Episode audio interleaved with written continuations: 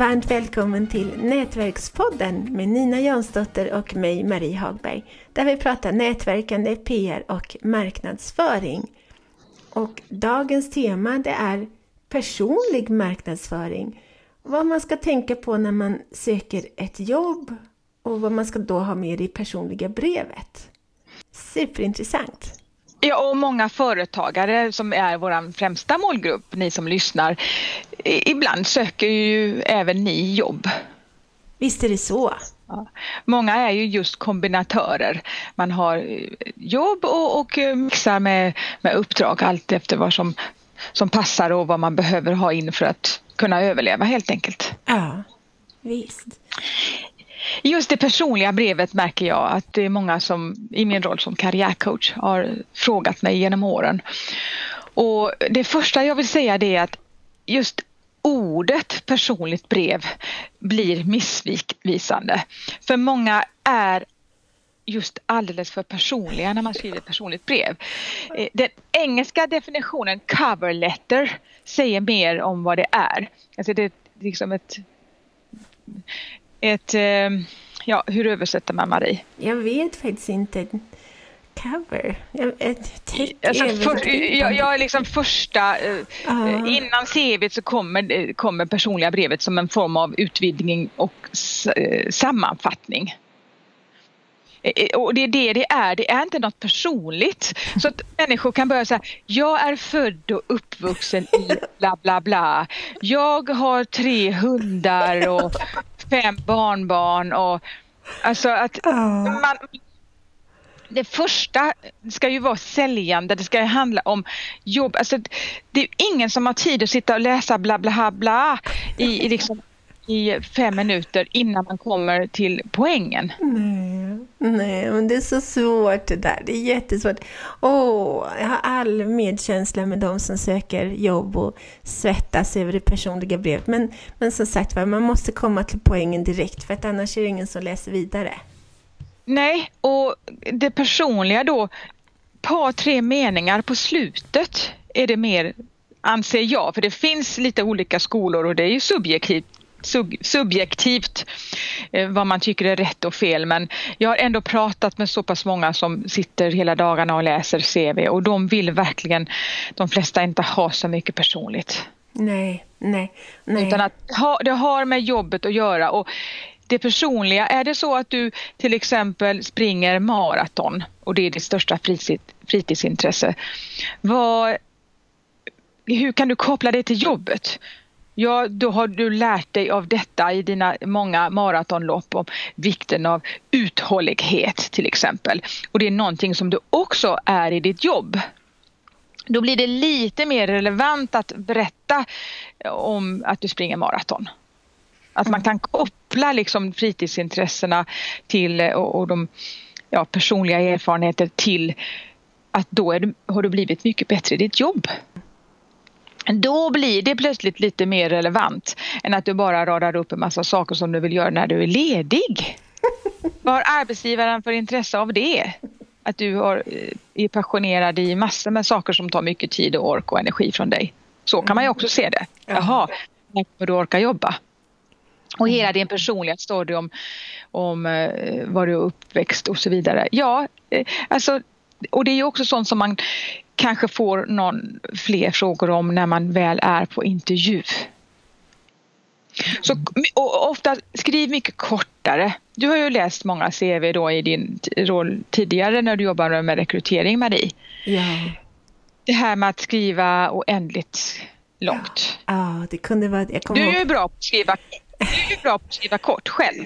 Jo, jo, precis. Jag är väldigt kortfattad. Jag, kanske, jag är ofta lite för kortfattad. Men när jag, jag drev då bemanningsföretag för reklam och mediebranschen och då, då kunde det, vissa kunde skicka in brev. De var typ tre sidor långa, alltså det personliga brevet. Där de radade upp att de bor in till en golfbana och deras mormor gjorde det och det och sådär. Helt irrelevant, helt. Och de fick inte jobbet. Alltså så var det bara. De gick bort. Ja. Och då kan man ju behöva ha någon annan som läser ens brev innan man skickar in det och kanske hjälper en att säga sådana här saker. Och likadant att om man har korrfel och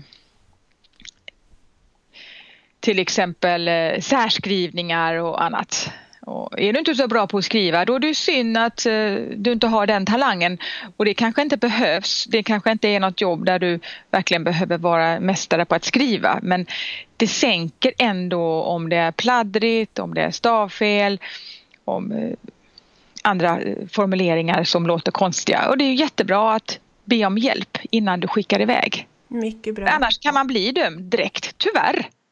Vi har bara några få sekunder på oss att göra ett första gott intryck. Ja. Och likadant, det är ett säljbrev enligt mig. Och, och de flesta är ju eh, jätterädda för att sälja oavsett det är att skriva någon inlägg i sociala medier eller att sälja in sig i andra sammanhang. Men säljbrevet är ju väldigt, eller ett, ett personligt brev är ett säljbrev. Och då ska det verkligen framgå vem du är och vad du kan tillföra. Mm. En sak som jag tyckte om när jag fick sådana här ansökningar, det var när de motiverade varför just de, började med att motivera varför just de passades bäst för tjänsten. Och det ja, kan det är att vara säljande. Ja, alltså det var, det var väldigt få som, som det, var, alltså det var kanske en på 2000 som motiverade. Det kanske har ändrat sig nu, det har jag, jag ingen aning om. Jag hoppas jag att det har ändrats nu. Ja. Men då var det nästan inga som motiverade det. Och sen så en annan sak som jag tycker är bra, och, men det kan ju också ha ändrats nu, men att det är bra om man faktiskt ringer upp också till rekryteraren och, och kanske ställer ett par kloka, väl utvalda frågor. För att då har du försprång framför alla andra som inte gör det. Men då ska det just vara någonting som är relevant att fråga. För att bara ringa och fråga hur går det, hur långt har ni hunnit? Det kan mer irritera, har jag lagt märke till, än att man ställer någon fråga som mer är relevant för tjänsten. Mm, man får inte störa. Nej, för de flesta har jättemycket att göra. Men en, en, bra fråga och att man visar intresse i sin sak men att man liksom tjatar på när de tänker höra av sig. Det brukar inte falla i så god jord. Nej, verkligen inte. En annan sak som jag anser är viktigt är att man anpassar det personliga brevet efter den tjänsten som man söker. För det är allt för många som bara skickar in, man skriver ett brev och, så skickar, och, och ett CV och så skickar man det till alla. Ja, det är det. Och, och till och med, och det har hänt även när någon har sökt jobb hos mig, att man har glömt att ändra namnet där uppe. Så det står liksom kära den och den, något annat namn, ett annat företag. Och då liksom, ja, kanske ska börja att försöka rikta det till mig i alla fall. I alla fall, i alla fall byta namnet där uppe. Det vore en bra idé. Jag, mitt skräckexempel när det gäller personliga brev, det var, eller ansökning överhuvudtaget, det var en person, han, han, han hade stencilerat upp, alltså kopierat ett ansökningsbrev och, och sen så lämnade han bara lämnade han bara fältet fritt där han fyllde i för hand vilket företag han sökte hos och mm. vilken tjänst. Och det finns ju vissa, Arbetsförmedlingen och, och, på en del andra ställen har jag sett har vissa typer av, av mallar och så kör äh, väldigt många den mallen man får ju tänka på det att företagen de vill också känna sig utvalda. Ja. Alltså alla människor vill känna sig speciella och bekräftade. Om du då bara, man märker att du bara sitter liksom och bombar ut precis överallt. Att du kanske inte alls är intresserad av den här tjänsten eller just det här företaget. De känner inte alls sig speciella. Nej. Du måste känna att du verkligen vet vad det är för tjänst du söker och har satt dig in i det företaget och vad det går ut på och därför bestämt dig för att jag vill verkligen jobba hos er. Ja. Och, det, och det, ska, det måste framgå i eh, brevet. Eller det är bra om det gör det och jag tror att du minskar dina chanser väldigt mycket om det inte framgår att det här, jag verkligen vill jobba hos er. Ja, superviktigt superviktigt att vara och, och, få, företaget att känna sig utvalt. Det är ungefär som med dating. man vill känna sig utvald. Ja, det vill alla. Vem vill vara ett företag i mängden av alla hundra du söker för att Arbetsförmedlingen till exempel pressar dig att den här veckan måste du söka minst 20 tjänster annars blir du av med din ersättning man får inte heller säga det att jag söker 20 tjänster bara för att Arbetsförmedlingen vill det. Nej, och det har hänt att jag har, har läst personliga brev som har inletts med Arbetsförmedlingen anser att jag måste söka det här jobbet. Men då vill man ju inte ha, Nej, då vill man inte ha jobb. Nej. Och det är, ju, det är tråkigt och det finns massor med människor som bara söker jobb för att de måste och de faktiskt inte vill mm. ha jobbet. Mm. Ja, jag vet inte hur, om det är några i alla fall som jobbar så. Och det är väldigt tråkigt att, att läsa de personliga breven när man sitter och, och verkligen vill anställa någon. Det är slöseri med tid.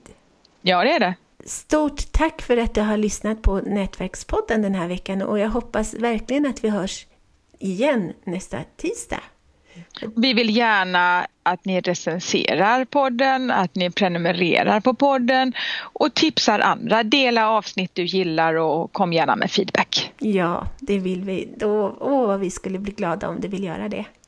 Tack på förhand. Ja, tack på förhand. Vi hörs. Det här avsnittet presenterades av webbtjänsten Hjälp en journalist.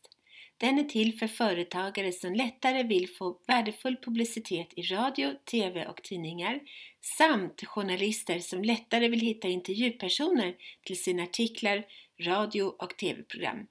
För mer information gå in på www.hjälpenjournalist.nu www.hjälpenjournalist.nu Förstås utan prickar på ät. Varmt välkommen!